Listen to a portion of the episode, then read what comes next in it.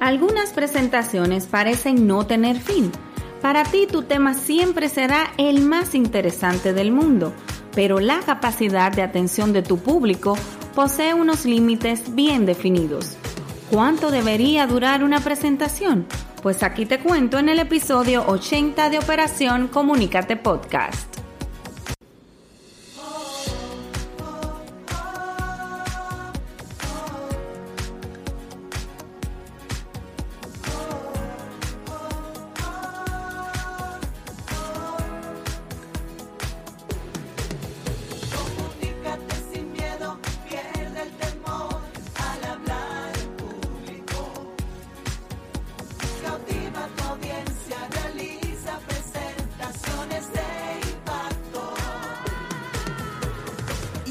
Contigo, Elizabeth Vargas, especialista en comunicaciones corporativas y marketing, asesora y capacitadora en técnicas de oratoria y redacción de discurso. Operación Comunícate. Gracias por estar en sintonía. Esto es Operación Comunícate Podcast para que te comuniques precisamente sin miedo y pierdas ese temor de hablar en público. Hoy arribamos a nuestro episodio número 80 y vamos a tratar sobre cuánto debería durar una presentación. Porque para ti, para mí, siempre nuestro tema será el más interesante del mundo, pero la capacidad de atención del público tiene algunos límites. Hoy vamos a conocerlo, así que acompáñame. Operación Comunícate. Debes tener siempre presente que a partir de los 15 o 20 minutos, la capacidad de atención de la audiencia o de tu público comienza a decaer. A medida que sigue transcurriendo el tiempo, los intervalos de atención se van acortando, hasta los 3 o 4 minutos hacia el final de una charla estándar de una hora. La mayoría de clases en colegios y universidades, así como un buen número de presentaciones en todo tipo de foros, duran aproximadamente en torno a los 60 minutos. Otra duración típica para una presentación es de 40 a 45 minutos. En todos los casos observamos cómo las presentaciones suelen durar más de lo que los estudios revelan que un adulto puede mantener la atención. De aquí surgen algunas preguntas claves. ¿Tiene sentido entonces dar una charla de más de 20 minutos? ¿O cómo se puede solucionar este dilema?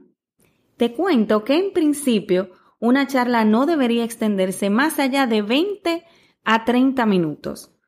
Yo nunca he escuchado a nadie quejarse porque una presentación fue demasiado corta, por ejemplo.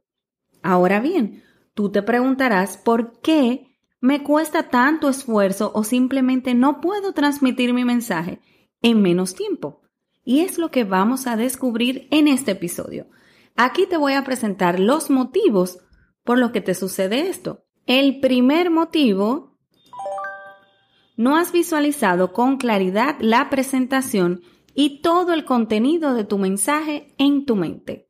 El segundo motivo, te extiendes quizás innecesariamente con rodeos e ideas secundarias que no realizan un real aporte y solo te restan tiempo. El tercer motivo, aportas excesivos detalles de cada idea central o principal de tu presentación. Y el cuarto motivo, y no menos importante, intentas abarcar demasiado.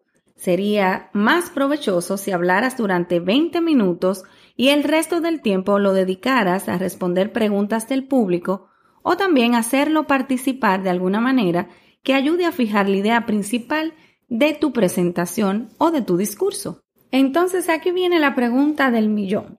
¿Qué puedes hacer y cuál sería la clave? Entonces, asumiendo que vas a hablar durante 45 o 60 minutos como tope, puedes estructurar tu presentación como dos o tres mini presentaciones de 20 minutos cada una, con un cambio muy marcado entre cada una de ellas. De esta manera, ¿qué vas a conseguir? Pues vas a conseguir reiniciar el contador de atención de tu audiencia o de tu público. Recuerda siempre que los cambios periódicos mantienen los niveles de atención.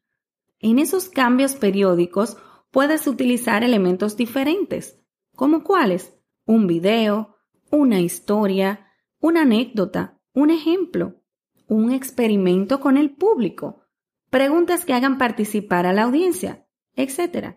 Aquí lo importante es que pongas a volar tu imaginación. Eso sí, el objetivo no debe ser simplemente recuperar la atención perdida, sino que el elemento utilizado debe guardar relación integral con ese tema que tú estás abordando en público, es decir, con tu presentación. Tu objetivo es comunicar un mensaje y que sea comprendido y también recordado.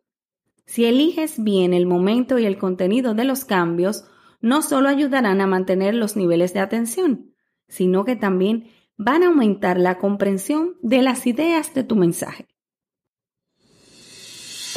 Ten presente los cuatro motivos que compartimos en este episodio, que son aquellos que te impiden transmitir tu mensaje en menor tiempo.